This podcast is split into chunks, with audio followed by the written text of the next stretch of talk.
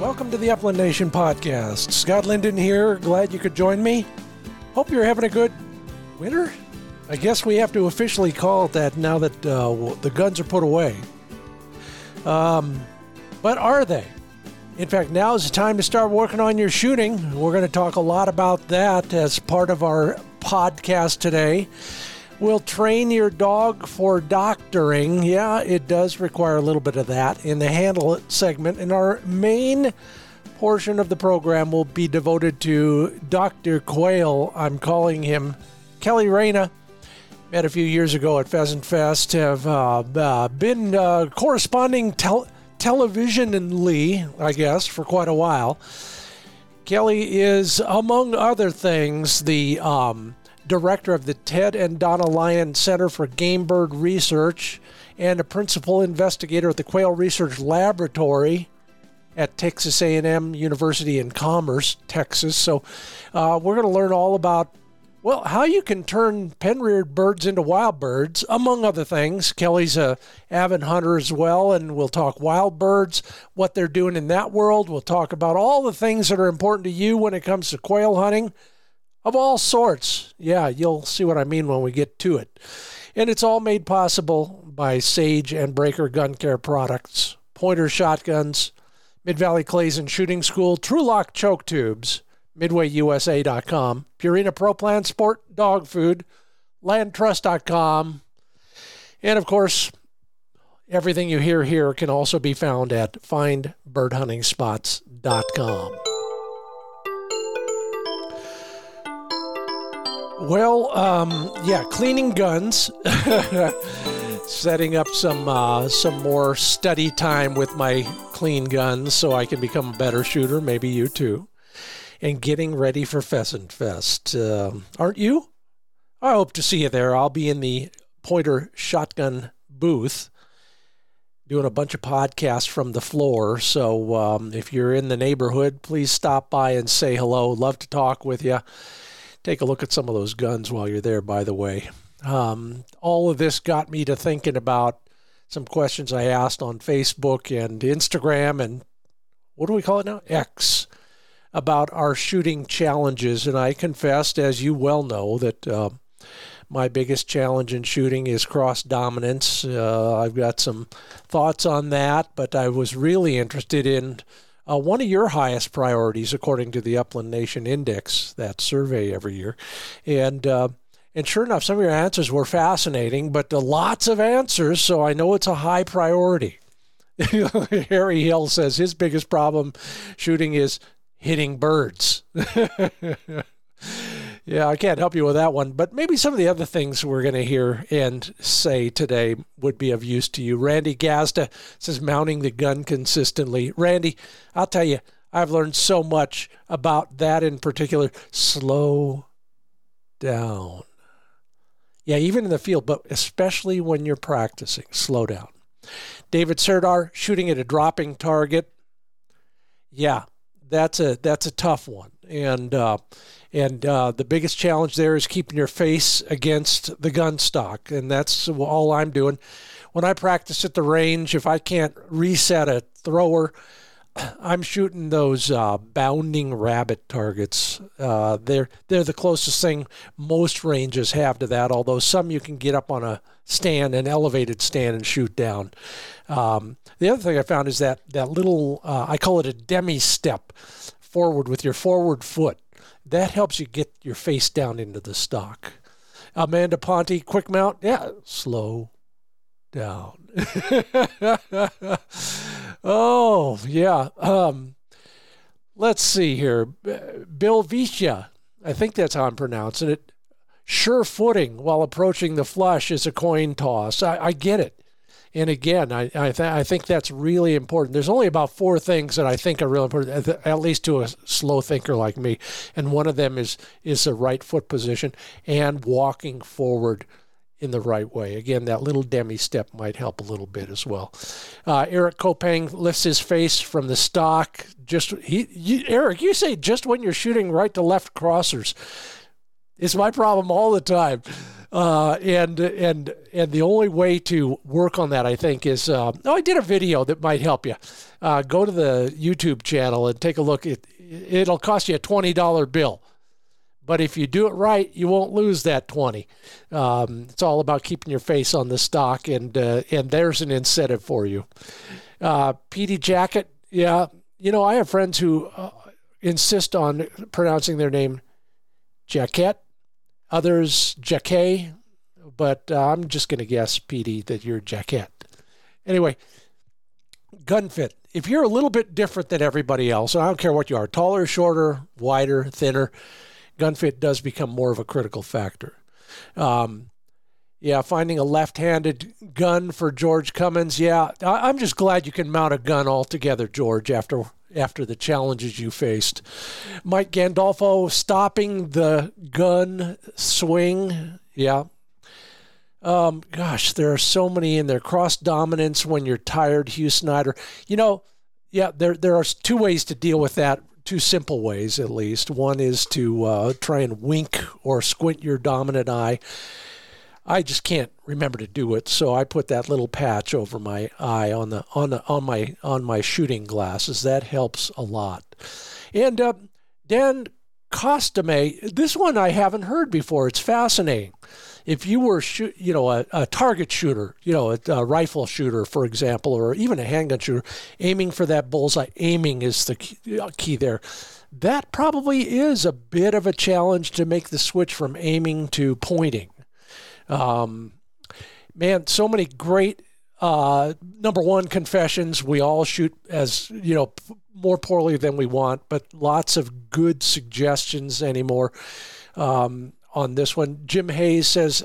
I can't focus. I'd rather watch the dogs. and also, he's worked through that. He's at step number four in the 12 step program. He's also fine with missing a bird. If that's the reason, I'm with you 100%, Jim.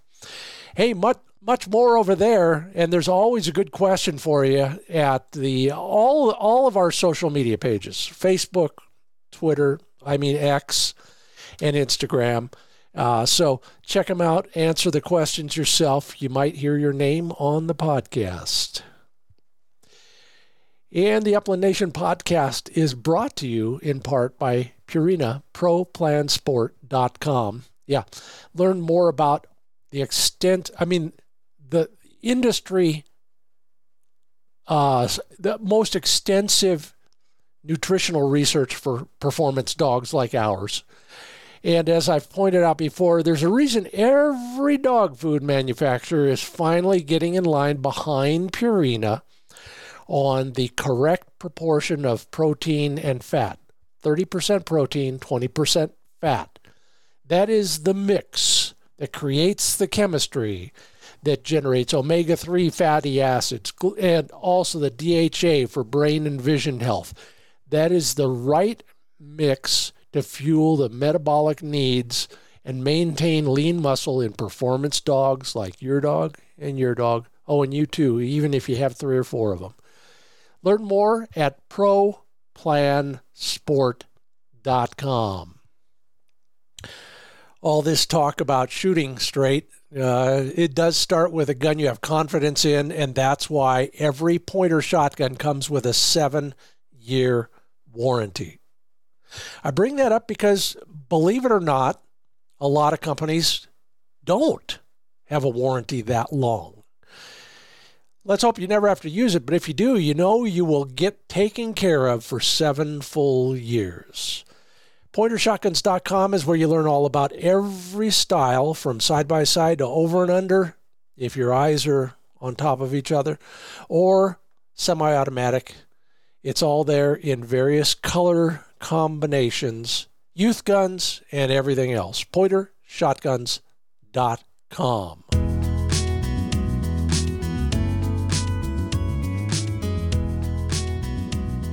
Well, this one has been a long time coming as well. Seems like I'm doing a lot of those this season. Anyway, I'm glad to welcome to the Upland Nation podcast a guy I met a few years back at Pheasant Fest and sure enjoyed it and have been meaning to get in touch with him again since. Kelly Reyna is the director of the Ted and Donna Lyon Center for Game Bird Research. That's at Texas A&M University in Commerce.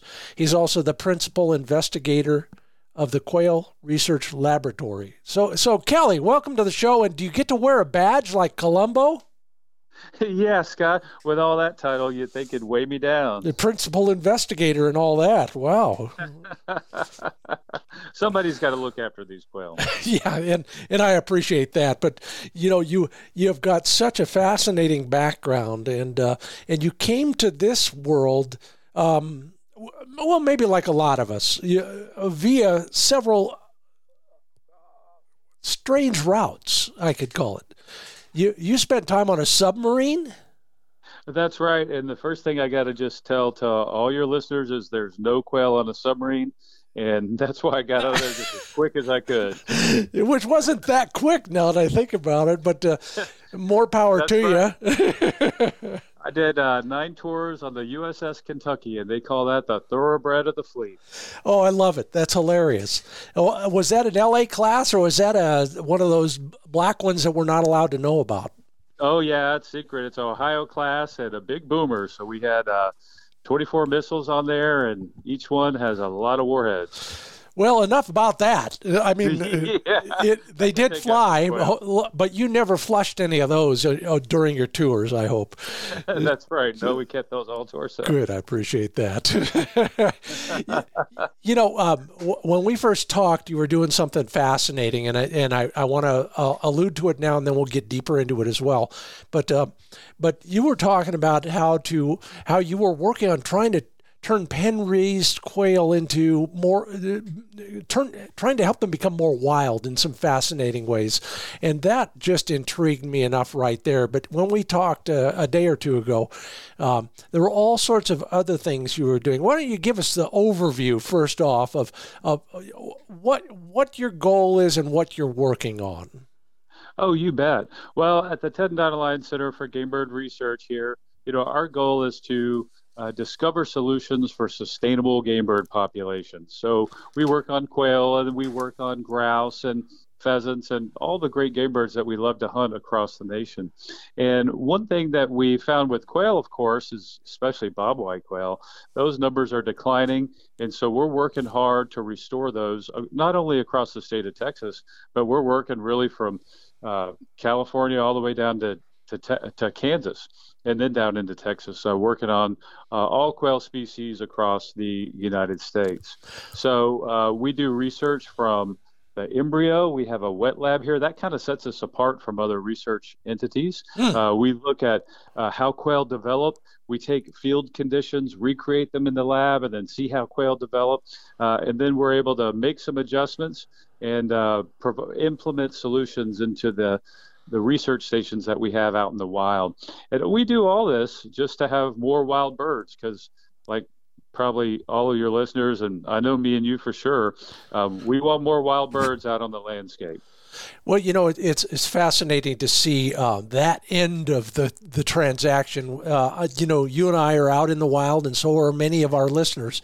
We're out seeing that part of it, but we don't understand that even uh, even before that, the, the improvements all happen out there. They got to happen in a lab of some sort. What are some of the things you're doing out there that are leading, and what kind of discoveries are you making that are notable for us? Well, out in the field, uh, one thing we uh, have been asked about a lot is there something that a farmer or rancher is doing that is causing detriment to the quail populations? And specifically, they were talking about herbicides and pesticides and things of that nature. And with the recent popularity of like neonicotinoid pesticides, we started looking at pesticide impacts on bobwhite quail development. And you would not believe the results. Um, we just a, at the normal rates of pesticide uh, applications, we were getting beakless quail, a lot of leg problems. Uh, we even produced a cyclops quail, which you know that's all fun and, and, and to talk about and everything. But the bottom line was that you know these pesticides, uh, when sprayed on the eggs at normal application, like if you're doing an aerial spray mm-hmm. uh, during the spring season, um, that's going to produce a quail that just doesn't have what it takes to survive in the wild. So that was a pretty fascinating response, uh, a result. Um, another thing that we're looking at is looking at cattle ranching. So in Texas, it's cattle country.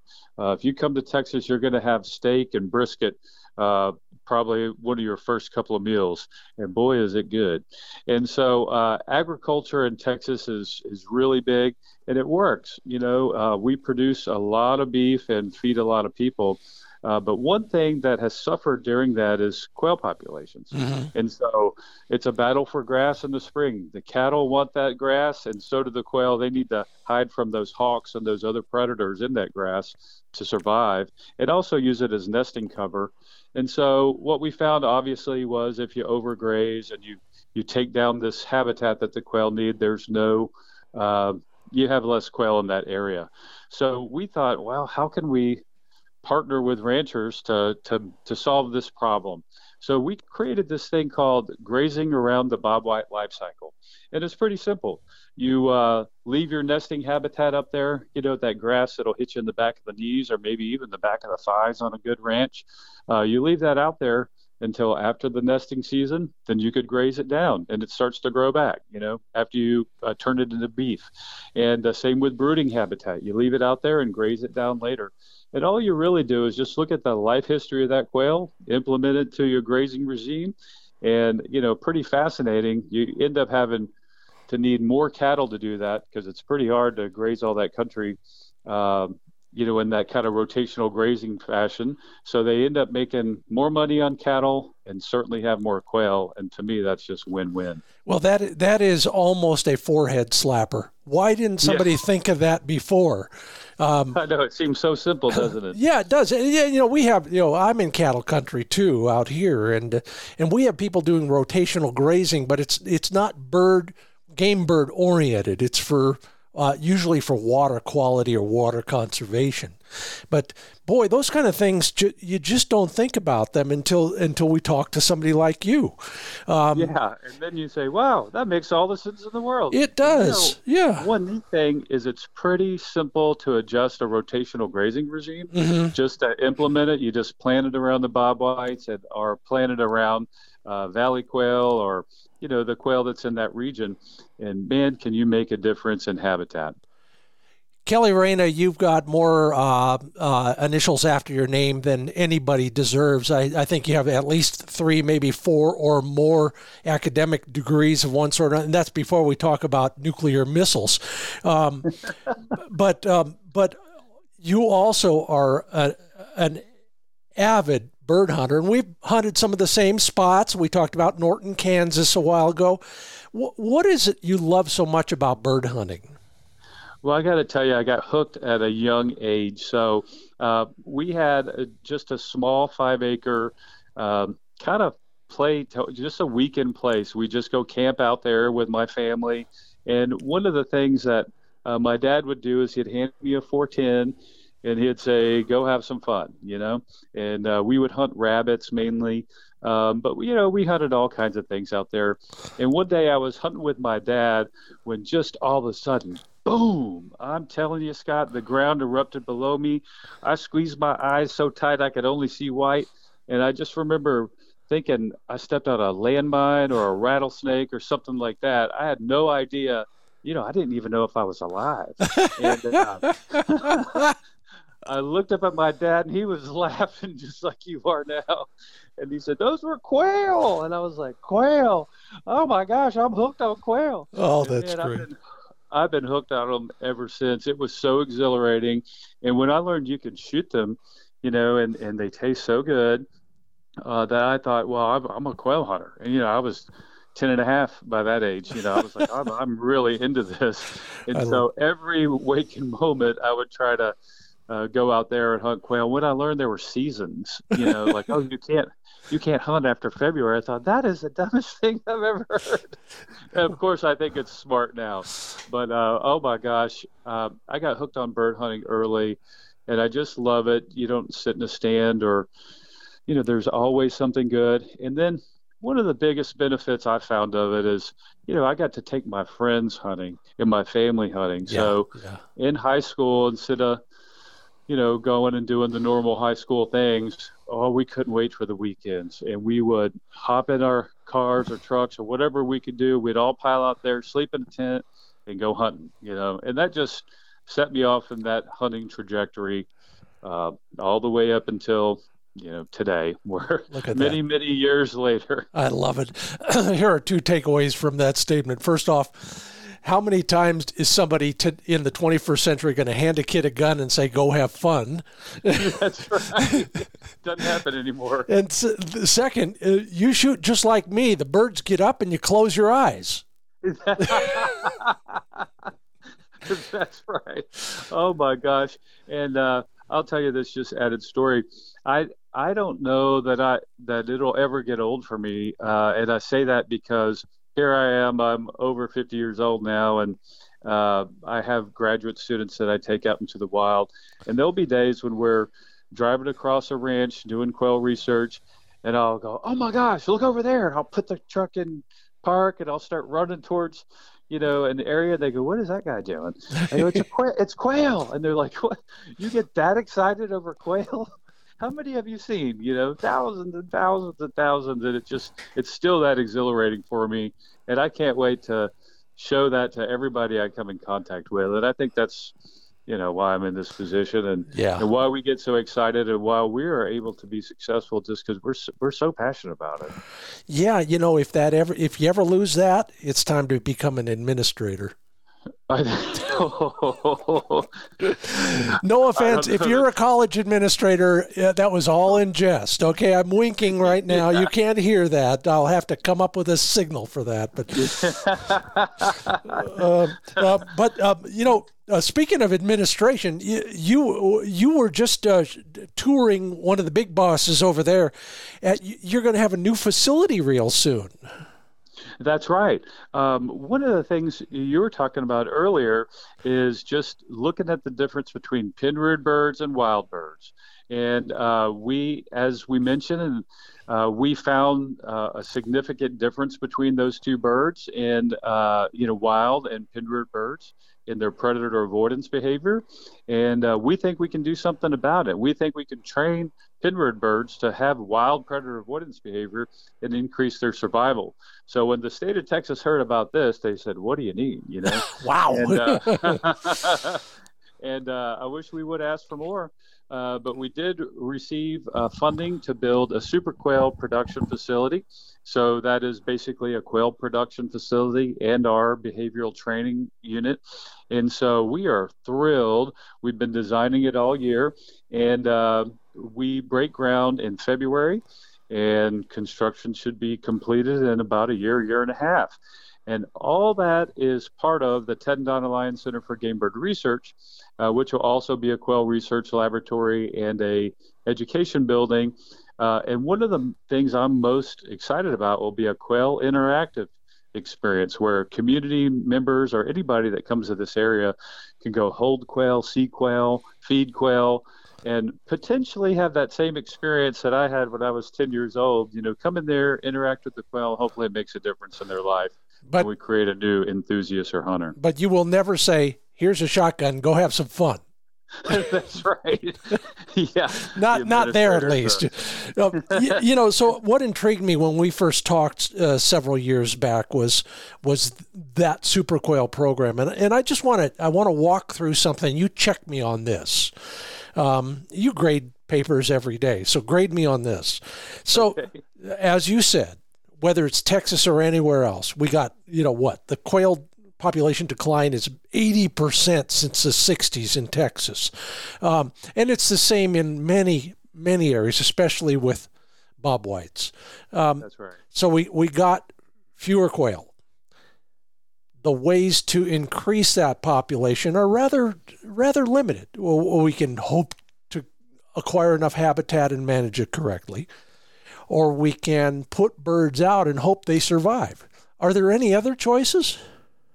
Well, you, you hit on the two keys. You know, build it and they will come is the mantra. And, you know, certainly that's a good mantra, and habitat has to be present. Um, but where there is habitat and the nearest birds are 25, 100 miles away, you know, they're just not coming. And so the the option there is to uh, go down to your local breeder, buy some birds for five to ten bucks, and release them. And uh, those birds live about two weeks. You wow. know, some will make it two months, and you know, you hear the on rare occasion, you know, where people have Johnny houses and all these things. They go, "Oh, I got some birds from last year," um, and so, but it's a rare rare occurrence. Sure. And so, you know, you have birds with a two week lifespan on on uh, average. Those pinred birds. Uh, the other option is translocation. So you go to um, hey, we got called that there was a quail nuisance area in Idaho. what? I'm t- man, I'm telling the truth. Wow. okay. Uh, no, wait a minute. Wait a minute. Off, off the off the air. I want the latitude and the longitude. I'll text it to you. but uh, you know, there's places where there's a lot of quail still, and so we'll call that high density areas. You go trap birds in that high density area, move them to a low density area to a no density area, you know, like uh, where there's no quail, and so that translocation, but that can cost up to a thousand dollars a bird. So it's really Oh, cost prohibitive. Oh my God. I know. So you got ten dollars to a thousand dollars. You know, which one do you think most people are going to pick? Uh, the first one, ten dollars. They last two weeks. The thousand dollars lasts two months. And so, uh, you know, two months is pretty good. Average lifespan of a quail is six months. So uh, you're getting there. Uh, but we just thought that's not that's not good options. We want to give an, another option that's you know not cost prohibitive, but has the same survivability of a wild bird translocated. You know, we need to get them to at least two two months or more uh, survival, so we can get them into the breeding season. Yeah, and you know, uh, everybody has an anecdote or knows somebody who has an anecdote about exactly that. Well, you know, I put out a hundred roosters last year, and and you know, a bunch of hens, and and we got some hatches out of some of those hens, the survivors. So it really becomes a numbers game, doesn't it? It really does. You know, we have studied this so much because we wanted to get it right. And so uh, we heard all these anecdotes about pinred birds that they won't breed with wild birds. Well, we did a study and found out they do. Uh, we saw that they don't, uh, they won't just start eating natural food. Sure. Well, uh, we released birds, and I mean, stri- while one foot is in the box and the head was out of the box, they were stripping the aphids off grass. So we thought, well, that's certainly a myth, you know. Wow. And we did a study and found out that wasn't true. And just about everything we're able to check the box, you know, genetics are bad, or uh, that wasn't true. Uh, the health was bad. Well, you wouldn't be in business as a producer if the the pinred birds had bad health, you know. Mhm, Uh, mhm. and so uh, we just started checking all those boxes, and what we found out was the only big difference between a wild bird and a pinred bird, um, you know, the main difference was predator avoidance behavior. And uh, that was, I think you saw some of the videos, but that was a pretty uh, neat experiment. I, I, I wanted I want to describe that. I want you to help me with it in a moment. You're listening to the Upland Nation podcast. I'm Scott Linden. That's Kelly Reyna. He's a principal investigator at the Quail Research Laboratory at Texas A&M University in Commerce, Texas, and um, uh, the guy knows of what he speaks. And Kelly, why don't you just describe what I saw in that video and then describe what you're learning about about these birds that were raised in a, a pen versus uh, wild raised birds and, and their behavior. Yeah, so sometimes in our laboratory we play Stump the Professor, and really uh, what we're trying to do is, you know, use actual science to get a good project. So we'll we'll pull up a we'll say a good project, and then we'll uh, we'll all try to shoot it down. And if we can't shoot it down, then that's a pretty good project or a pretty good idea. And when we were trying to find the difference between pinred birds and wild birds, ultimately so that we can have more wild birds and more hunting available for people, um, what we came down with is just pinred birds get eaten faster. You know, and that's something that's the only thing we weren't able to shoot down. Yeah. Pinred birds get eaten faster. And so we said, why is that? That's pretty weird. And so, of course, uh, you know, you go on uh, online or you look through the scientific literature to find that answer, and it's just not there. So we developed a test simulator. And this is what the video was that uh, you're talking about. And we created a pin.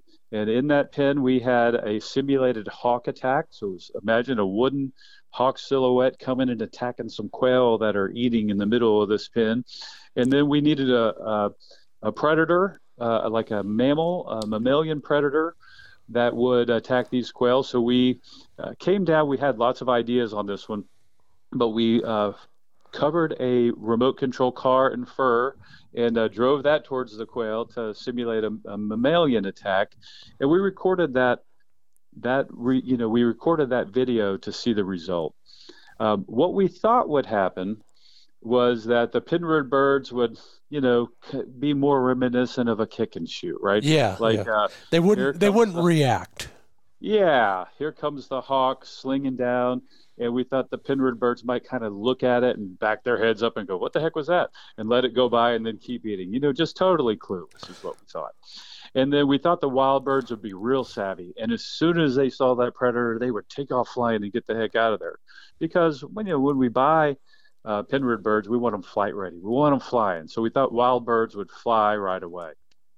But what we saw was just the exact opposite. You know, those pen-reared birds could identify that predator quicker and respond quicker. And we think that's uh, due to the way they're raised. Um, they would see that predator and they would fly away just immediately. Uh, aerial attacks and mammalian attacks, boom, those birds were gone. Now, wild birds did exactly the opposite and just not what we thought was going to happen. And what wild birds do is they get flat and they hold and they turn their camouflage, which is on the back of their body mainly. Mm-hmm. Uh, you know, the sexual attractant, the pretty stuff's on the front, but that camouflage is on the back you know, back and wings, they would turn that back towards the predator and get flat. I'm telling you, about an inch and a half on the ground maximum. Wow. And they would just wait for the predator to go right on by.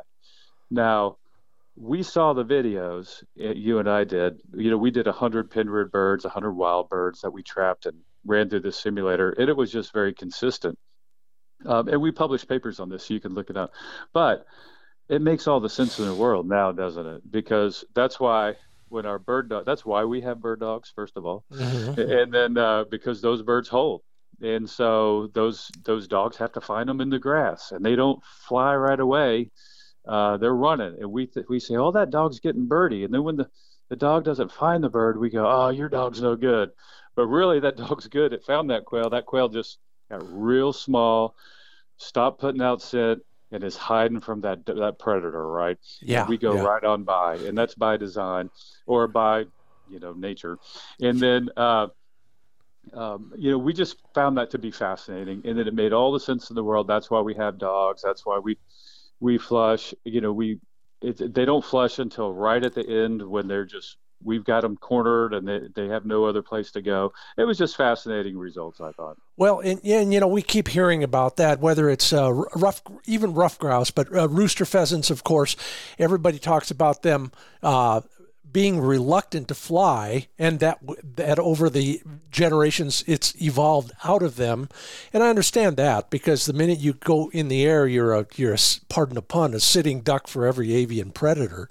Um, but what fascinated me about about that video and then also our earlier discussion is that they will hunker down and they will just cross their little feathered fingers and hope nobody actually gets so close that they almost step on them. That's right.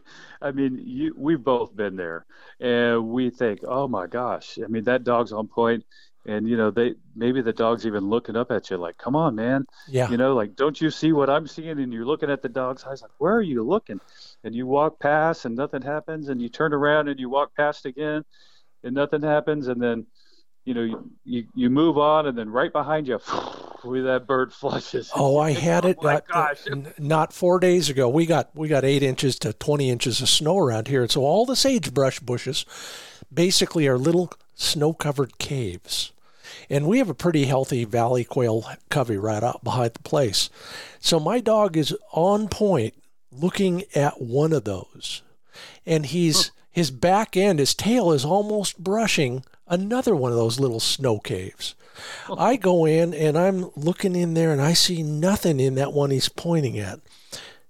And as soon as I bend down to release him, the birds fly out of the other one. Aren't they savvy? Oh, and then, oh, to, to add icing to that cake, as soon as I release him from that flush to move on, the other bush erupts with four more.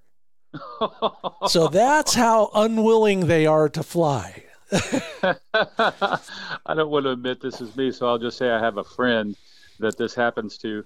But, uh, you know, sometimes a friend can, uh, you know, uh, those birds take off and you get a shot and miss or something. And as soon as, you know, right as you're empty, the two closest to you will flush. Yep. And before you can reload, it's a far shot. You shoot, you miss and you think, oh my gosh! And before you can reload, two other close ones yep. fly yep. off. You know? Yep, yep. I always save one barrel just in case. That's right. Yeah. At least I, uh, that's my story, and I'm sticking to it. Yeah. yeah, me too. oh my, that's Dr. Kelly Reyna with Texas A&M University Commerce, principal investigator at the Quail Research Laboratory. I can't wait to talk more about this. Uh, we've got a lot more to talk about, and also, I'm going to, let's see, what am I going to talk about? Uh, oh, yeah, how to doctor your dog is my topic for the Handle It segment this week. So, Kelly, take a moment while I make a couple commercial announcements, and we'll be back with all of that. Perfect. We're brought to you in part by landtrust.com. It's a it's kind of like Airbnb. Uh, actually more like VRBO because the guy's not going to be sitting there looking over your shoulder and looking through the keyhole at you at night. Land Trust is a DIY option that focuses on you and your dogs and a safe, high quality bird hunting experience. They connect the landowners with the hunters. You make a match online. You do all the arrangements right there. Exclusive private land access takes all the stress out of planning your upland hunt lets you and your dog focus on what you want to focus on, having a good time chasing birds. Learn more at landtrust.com. And once you're there, you want to shoot straight, right? So get yourself some Trulock chokes. T R U L O C K chokes.com. 2,000 choices, a choke tube for just about any kind of shooting. I tell you, a well engineered, well made choke tube we'll add a bird to your bag every couple weeks. They got a lifetime warranty and a satisfaction guarantee. Plenty of incentives. Something's always on sale. There's something always available to you when you make the right kind of purchase. Sign up for email notifications on their sales before everybody else knows you'll know. TrulockChokes.com.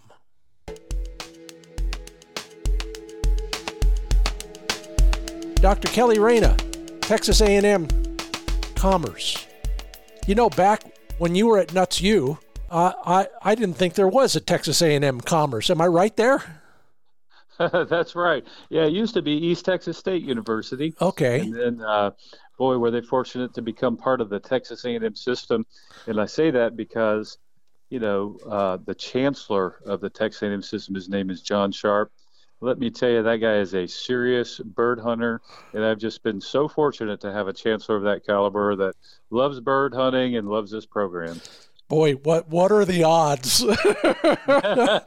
Only in East Texas, you know. I love it, and that does help so much. You ever hunted with him? Oh, I have, and let me tell you, he doesn't miss at a bird. Uh, that guy, can, he's a crack shot and he can see them before anybody else. It's just a wonderful experience to go hunting with somebody like that. I, I know the feeling. I remember making a show in Kentucky once, and the guy I was with, he knew his shotgun so well. He never looked, you know, like we used to hear it. Maybe it's true. If you're a Marine, send me a note and confirm this. You had to take your, uh, well, back in the day, it was an AR 15, I think. You had to take it apart blindfolded or in the dark and then be able to put it back together. Um, that's what this guy was in the field. And uh, to hunt with somebody like that, you acquire a new level of respect, don't you? Oh, that's absolutely right. I mean, it's just unbelievable. And, you know, they'll even tell you stories that they only shoot male birds and all this stuff. And then you think, oh, that's a load of it. But then you see them do it and you go, oh my gosh, what, what kind of supersonic brain waves are you processing there? You know, how do you do that? Uh, that's neat. You, you know, I'm, I'm a little better than I was at 10. I just don't close my eyes and shoot. But, you know, I don't know if I'm picking out males only. I, I know I am. uh, sure. yeah. You know, I got to tell you, I was, uh, I, I, have alluded to this a couple times. I, I gave a speech at the uh, Club Espagnol, Breton National Conclave. I think I said it right that time. Uh, club. I won't be saying that. no, uh, it and and wh- while I was there, I was with my good friend Todd Ferris, who runs a, an operation there called Prairie Prime, and that's where all the field work was done. He's in Oklahoma, and we're driving down one of the trails, and crossing the road is a covey of valley quail. And um, so we get to talk. He says, "Oh, well, well, well, I think they're a real good addition here. We can do this, and that you know they survive." Blah blah. And then your name came up. so, so what's a Texan doing with valley quail in Oklahoma? Boy, I can tell you, if I had a dollar for every time that's been asked, I'd be have a lot more than a professor salary. Sure. yeah, well, that's easy. we uh, this you're going to love this story, Scott. We were uh, at a conference, and I looked at a. We, the students do poster presentations to kind of give updates on their projects, and I was walking around, and a high school student from Idaho was given a poster presentation at a quail conference, and it said uh, it discussed a quail nuisance area. And I said, Quail nuisance area? What the heck is that? She goes, Oh, yeah, in Idaho, the quail are so thick over there that uh, they're eating all the the crops of the the farmers and they want them out of there. And I said, wow. I've got to see this place. You know, I mean, we have a quail deficit.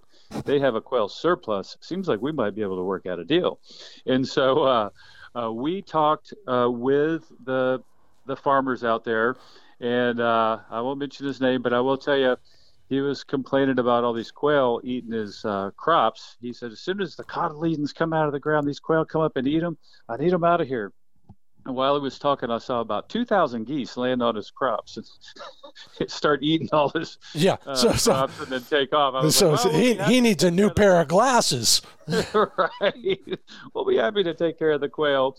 Um, at the same time, our chancellor that I mentioned uh, was out in uh, Oregon, and he said, "Man, I got to tell you, there's some big populations of uh, valley quail out there. They they're in like a hundred coveys, you know, hundred yeah. Uh, bird coveys.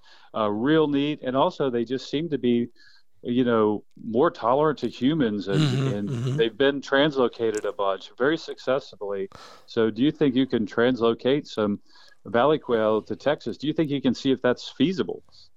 And I said, Boy, I think we can do that. So we worked with that quail nuisance area. We trapped 750 wild uh, valley quail, moved them to Texas, and we monitor them. And, you know, we were able to figure out so much that's applicable to all quail species in the U.S. I bet. Uh, during that. So we've, we've, we just learned a ton about quail. Uh, and quail translocations and making that process more, uh, you know, more cost you know it's so cost prohibitive but we try to make it more affordable uh, more efficient those kinds of things. Uh, but those quail are still around. That was in 2019 and 2020 and uh, those birds are still out in uh, northeast texas doing good.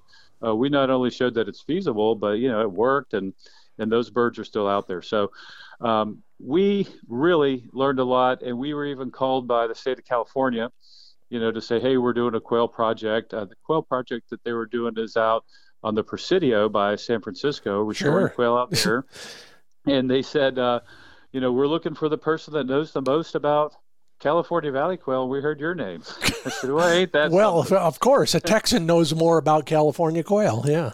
yeah. So uh, we've talked with Todd on how to restore quail up in Oklahoma, and of course, uh, or how to get quail, valley quail out in Oklahoma. And of course, it set off a lot of uh, uh, people saying, "Hey, are you releasing a bird that's not native?" Or uh, you know, there's a lot of pros and cons to all of that. But ultimately, as we've always said, our goal is just to have uh, more hunting experiences to make sustainable quail populations in everything we do. And ultimately gets back to when I was 10 years old. I mean, I want everybody and everybody's grandkids to have that same experience. And so whether it's a valley quail or a bobwhite, you know, I'm just fine with it. You know, and, and more power to you because uh, as as I alluded to, and we don't want to go down this rabbit hole, but there, you know, there there are um, people and organizations that uh, that would would rather see a quail population die out completely than replanted, if you will. Absolutely. And and yeah, th- that just strikes me as well, not a realistic view. But it, but yeah. we will we, well, here. I want to talk. I want to devote the the rest of our Upland Nation podcast to uh, stuff that will help people like me who wish they could hunt quail better. And uh, so let's let's cover some of the ground that you've picked. You've learned this stuff on purpose and then by default, just being around all this stuff. What are what are some of the things that quail do that we don't know about? For example, I ask a lot of people this, and you had a pretty good answer when we were preparing for this discussion. I I jump those quail out behind my place. They fly out of that little snow cave and I watch them and they land over on that pile of rocks. I go right to it and they are not there.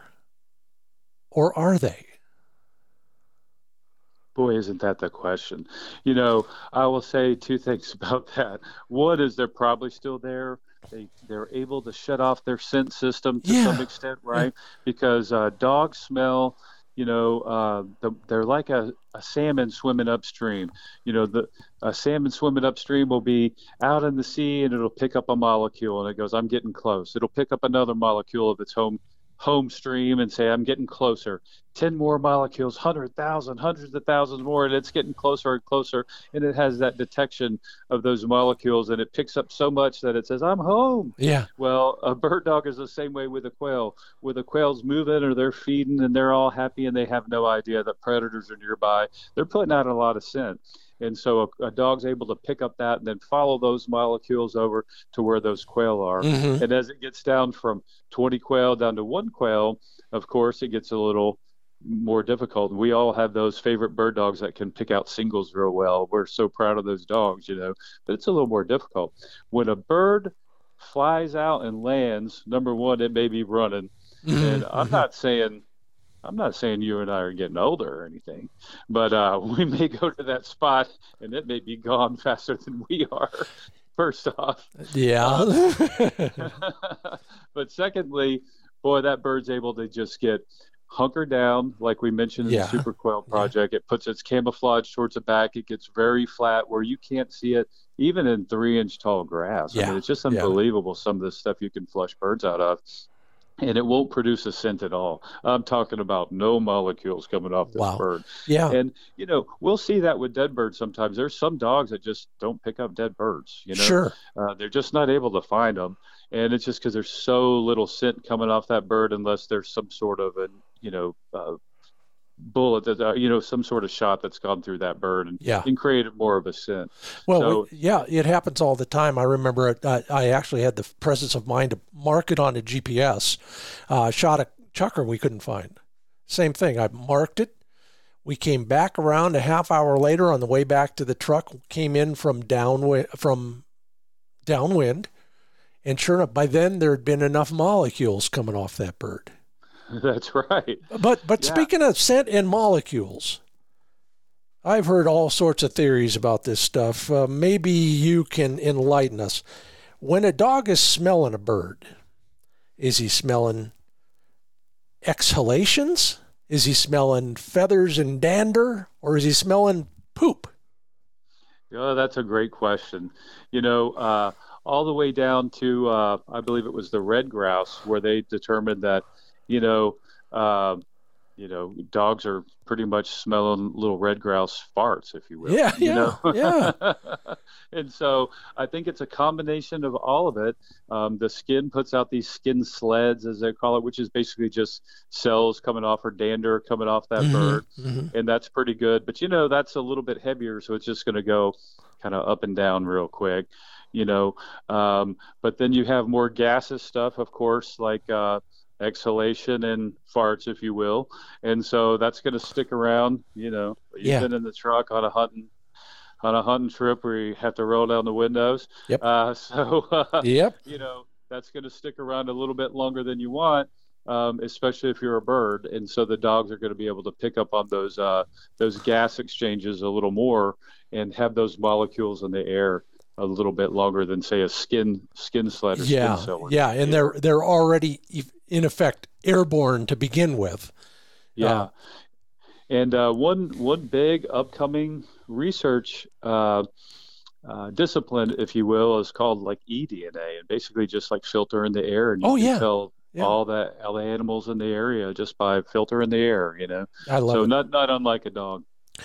Well, if if if we were going to be a better quail hunter, uh, based on what you've learned, um, what are some things that we should be doing? Whether whether it's as simple as oh well, figure out which direction the wind is blowing. It could be simple, or it could be something that nobody had thought of. You know, a, a forehead slapper. Uh, what have you learned that could help bad hunters like me? Uh, one of the big things is just on finding birds. So, Yeah. you know, we see uh, pastures with little blue stem, for example. Uh, we did a study here in Texas, at least, and uh, you know, we were trying to detect quail habitat or quail populations from satellites. And so we already knew where the quail populations were because we went and did call counts and mapped all the birds out. Mhm. And I bet I bet you'd like to have those maps. And, uh, Uh, I'm, I'm not I'm not going back for another academic degree just for that.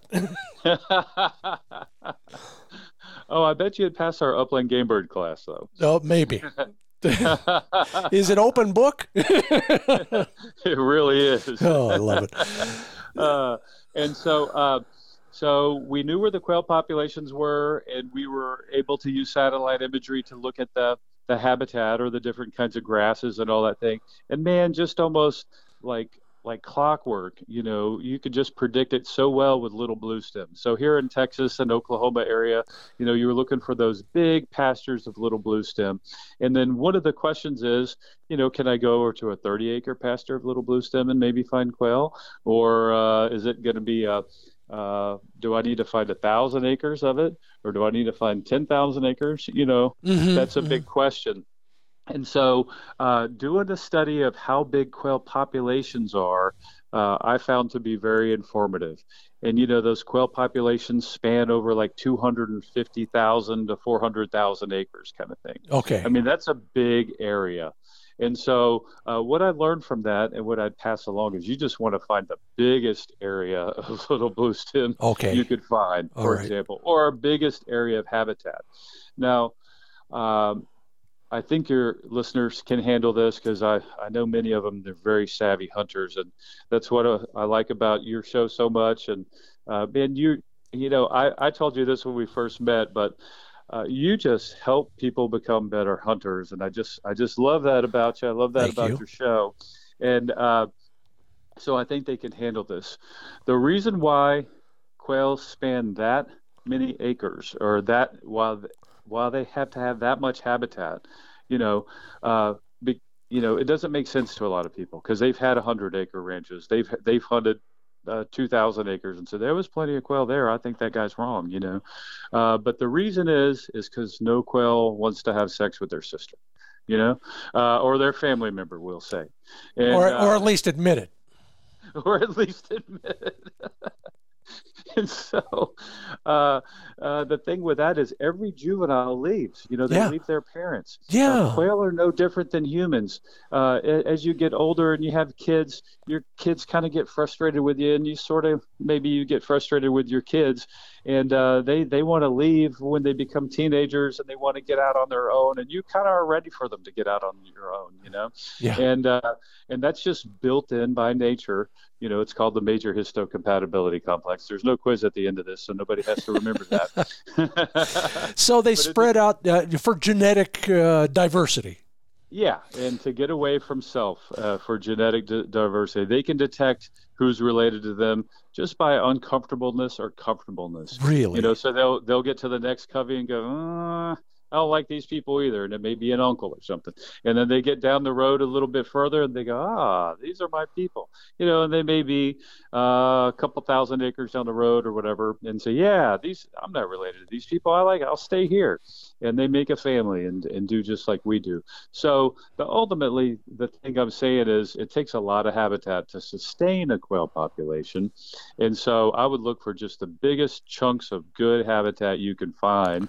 And of course, this you know this sounds like oh here we go, but uh, that's that's just one of the, the the best tips I could give is that. Uh, quail populations needs hundreds of thousands of acres, so just look for the biggest void in the map that you can and hunt that area hard. And, and I know you've done a study that you are reluctant to share with everybody. I doubt you'll ever publish it, but it is the phenomenon of millennial quail coming back to the covey at age 35. That's right. and, well, that was a joke too, everybody. Don't send me an email. Those are the ones that the the older quail throw up in the air when the hunters come. Wha- what about um, be uh, uh, a, a day in the life of a quail? And it may vary from species to species, but you know, everybody. I'll never forget an old timer saying, "Yeah, go down to that creek at one o'clock." And walk this way, and they'll be marching down the hill to the water. And that day he was right. Well, he's never been right since. But is there a routine? Are there some general guidelines about quail behavior that we might need to understand better? yeah, absolutely. You know, it's just like what we think. Um, there's quail coveys, and they covey up. You know, whether it's covey time or or pairing time or whatever. You know, they still kind of covey up. Um, and you know, we've learned a lot just with trail cameras. Oh, I putting bet. trail cameras out Yeah. and watching uh, the trail cameras over the months and saying, "Oh, I see one quail there. Now I see 14 quail. You know, they're coveying up. Uh, now I'm seeing less quail. Oh, they must be paring down. You know, and uh, getting ready for breeding season. And you can learn a lot just from putting the twer- a trail camera out in those uh, quail prominent areas. And I, I just think you can learn so much from there. Uh, but one of the things we learned is that they they do covey up in the evening for protection. As you know, they put all their butts together, Mhm. make kind of a donut, a quail donut, and uh, you know that's how we find those roosts. Is all their butts are together. We find that scat, a big pile of it Oh, yeah. uh, across the landscape, um, which which is also f- we've done some phenomenal research with that poop, and I think you know we can discuss that later too if you like. but Oh, it's Um, one of my favorite subjects. but they uh, uh, just like we expect they they break up in the morning as soon as the temperature's right. Um, and that's that's really the key there. Um, we all have those days where we go out in the morning. It's a little foggy. Maybe it's a little uh, uh, cooler. And we find no birds on an area that we know that birds should definitely be there. And they just in those damp cloudy days they just hang tight a little longer than normal. Hmm, they mhm. don't go out and feed you know at the normal six seven you know six a.m to nine a.m it may be noon maybe one o'clock before they break out of there uh, they're really i don't know that they're hoping i don't know that a quail hopes but if it does it's hoping for that uh, cloud cover to break and that sun to come through to warm them up a little bit to give them a signal that hey the daylight's here and it's time to move on Yeah. and without yeah. without that signal on those cloudy days, it's just they just don't break up out of those cubbies as much and don't start moving around to the areas that we expect them to be in. Well, you you probably know Rocky Gutierrez. Now that I think about it, I think everybody knows Rocky. He was he's one of my go-to quail guys. Did uh, helped Aldo Leopold's son write the book on California California quail. Um, and such a good book. Oh, isn't it though? Um, I'd, I'd I'd love to find a copy if anybody has one. But um, Rocky was also pointing out that, uh, well, as many people know, but maybe not everybody, valley quail roost in trees. And in fact, I was walking back with the dog last night, it, right at dusk, which is too damn early this time of year, but they were already in the trees at at about five fifteen in the evening, and you know you could tell because you you'll never see them, but you can hear them talking to each other. Could, yeah. they did. I call it muttering. They're just kind of whispering, you know, like this. They're just, hey, are you all right there? You want to come over here? That sort of thing. But um, they drop out of those trees, Rocky said, and you're saying the same thing. It's not just because the sun has risen. It's the sun plus temperature plus who knows what. Yep. Yeah, and even barometric pressure plays a big yeah. role, and we wouldn't think about that, but that barometric pressure will start putting pressure on their brain, mm. and they'll say they get kind of dizzied out, you know, almost like uh, you'll see kind of weird quail. You know, every now and then we get reports. Oh, I saw a bunch of weird quail. We'll look, and the barometric pressure is fluctuating real big time. A storm's coming, or the front, the Arctic front's coming through, or something like that. And you'll, you know, we can almost always chalk it up to that to say, oh yeah, they're they get a little weird when the barometer is fluctuating a lot. And so uh, cloudy days, um, you know, those misty or uh, foggy days. Mm-hmm, foggy mm-hmm. days seem to be a big play a big role. Uh, of course, the temperature. Um, you know, they're like us. They, they probably have a hard time getting out of bed on those really cold days. Um, and then barometric pressure. Yeah, um, you can look at all those. And, uh, and there's been studies, but uh, you know what I think we'll do? We'll put out a little uh, uh, like a tip kit on like a little just a little help sheet on what when quail get up and when they when they don't as much. I oh, I'd love that. Yeah, that would be fantastic. There's so many questions I would love to ask. We'll do this again, but first, one final quail behavior question. Got a dog on point. We know there's birds somewhere right in front of him, upwind of him, and and we're going to walk in on those birds. Um, we want to walk in from the right side, the correct side, um, and we want to at least begin to set up for a shot in the direction we think the birds will probably fly. Can we do that? Can we make a, an educated guess about what direction they'll go? Oh, I think so. Um, you know, uh, two things to think about. One is they're probably trying to walk, uh, yeah. you know, behind you. They're trying to get mm-hmm. behind you mm-hmm. so that you keep going in your direction and they're going behind you. Yeah. So knowing that, you know, that quail have a ground game, uh, they do not want to fly. They do not want to reveal their position. They're going to hold and try to get behind you. So that's one thing to think about. Uh, the second thing is uh, a lot like pheasants. You know, they want to fly up into the wind. Um, and so flying into the wind is going to be something to think about too. Sure. Um, it's a little too, they have a little bit more control when they fly into the wind. When they fly with the wind, they have a lot less control and so you'll just see them fly into the wind more uh, okay. uh, than you will right. see them uh, fly with the wind. Uh, it's not absolute, but it's a it's a good rule of thumb. Well, you know, it's just like an airliner. Uh, they they always choose the runway that gets them flying into the wind. They get more lift quicker. That's right, and and they know all the aerodynamics. A quail is a savvy pilot, so they have all the aerodynamics figured out, and if they can get that lift, they can get the hell out of Dodge a lot quicker. And then, of course, uh, you and I both know this, and uh, you know, you want to flush them. The you want to be on the side of the dog that that that that you have a good shot and that you know are away from people and all that. So if you want them to go left, you be on the right side of the dog. If you want them to go right, you be on the left side of the dog. Yeah, yeah. it doesn't always work, but it sure helps. Yeah, it's one more obstacle if you want want to call it that. They're they're they're not knowingly going to want to fly into a wall, and you're basically a two foot wide wall. Um, That's right. And plus, you're wielding a firearm. They don't know what it is until it's too late. But I get it. It makes all the sense yeah. in the world. Yeah. Absolutely. Well, Kelly Reyna, this has been spectacular. Uh, I can't believe I, I didn't do this until just now. We've got a lot more to cover. I uh, can't wait to get you back with us on the Upland Nation podcast. Learned so much. We'll continue to digest all of that. And don't forget that quail nuisance area. I'm still waiting for the lat long on that. So um, feel free to text it to me anytime. In the meanwhile, keep up the good work. And I mean that sincerely. And, um, Will I see you at Pheasant Fest this year? Oh, you sure will. We'll Fantastic. Fest, and I can't wait to see you. I thank you for all you do. Uh, you sure have made uh, uh, quail hunting and game bird hunting more pleasurable and more informative. And I just uh, appreciate everything and thank you for having me on today. It's been my pleasure. I will see you in, where are we this year? Sioux Falls, South Dakota. That's right. All right. Safe travels. Happy New Year. Talk to you soon. You too, Scott. Thank you so much. See you You're soon. welcome. Wow. I can't wait to talk with him in person. It's been so long. It'll be so fun.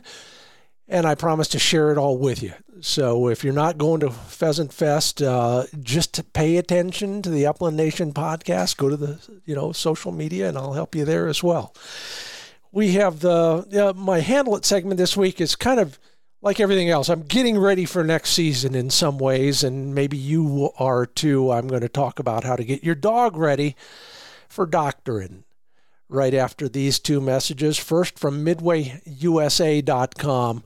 They've got all the ammo you need, whether it's target ammo this time of year, uh, upland ammo, both non toxic and lead shot. They've got the bismuth that you can't find anywhere else.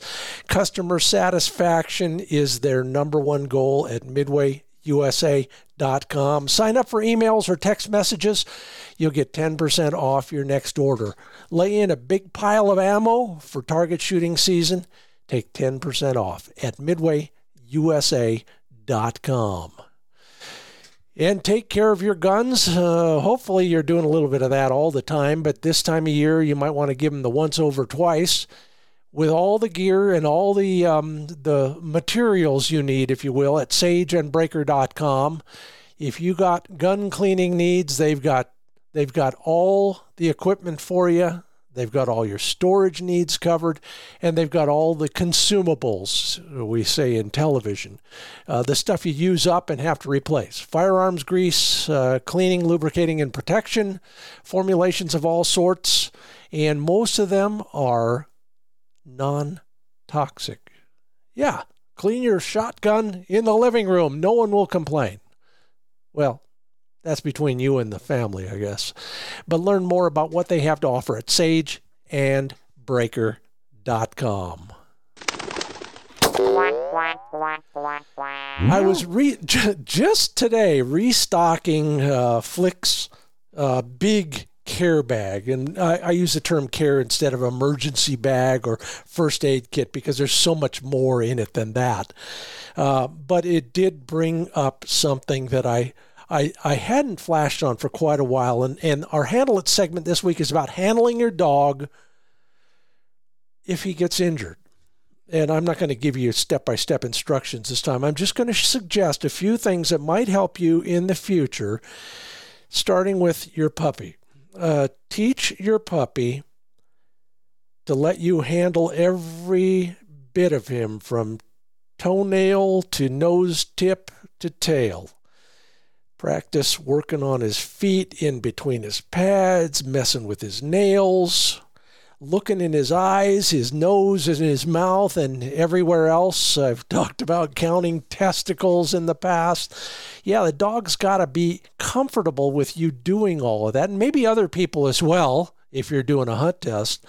So teach all that as a puppy when when they when they can't hurt you if they object to your work put them on a table or anything else that's off the ground, tailgate, uh, big rock, picnic table, it doesn't matter. And then as he gets older, start introducing the stuff and the tools that you're going to use, whether it's, uh, you know, uh, nail clippers or a Dremel tool, uh, bandages, cotton swabs for his eyes, all those things. He ought to see them, and he ought to see them from a distance and then move them closer and closer to him Then start touching him with that stuff. Then start practicing all the things you're going to do with that stuff. If it's motorized or it makes a noise, introduce it from way back just like you would introduce a shotgun. I use a spray bottle for a couple different products on, on wounds in particular. Um, and to a dog, I think that sounds like a snake. Think about it. So introduce that at 10 or 15 feet away and then bring it closer and closer over the course of a few days so that dog understands it's not a snake, it is a bottle with good stuff inside of it. And um, that should help quite a bit.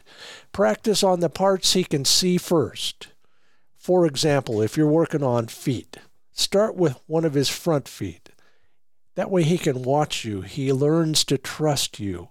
Those are the things that are important when he is injured and he needs help, and you need him to be as calm as possible. And finally, this always worked for our horses, and it works for dogs as well. If they are not calm, cover their eyes with a bandana or with a jacket or something like that. Put that over their head, and they will simmer down just a little bit. Bottom line, practice your dog's doctoring when he doesn't need it. Yeah, the Handle It segment this week brought to you by two of my good friends and supporters, ESPAmerica.com. I'm now using their ear protection in the field and at the range.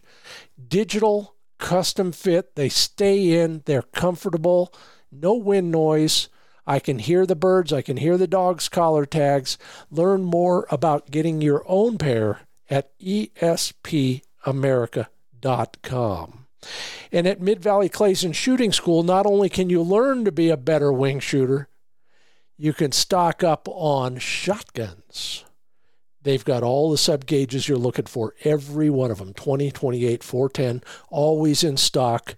They've got a selection that can't be beat. And if they don't have it, they've got a pipeline that a lot of dealers don't have to some of the manufacturers. They can probably find it if anybody can.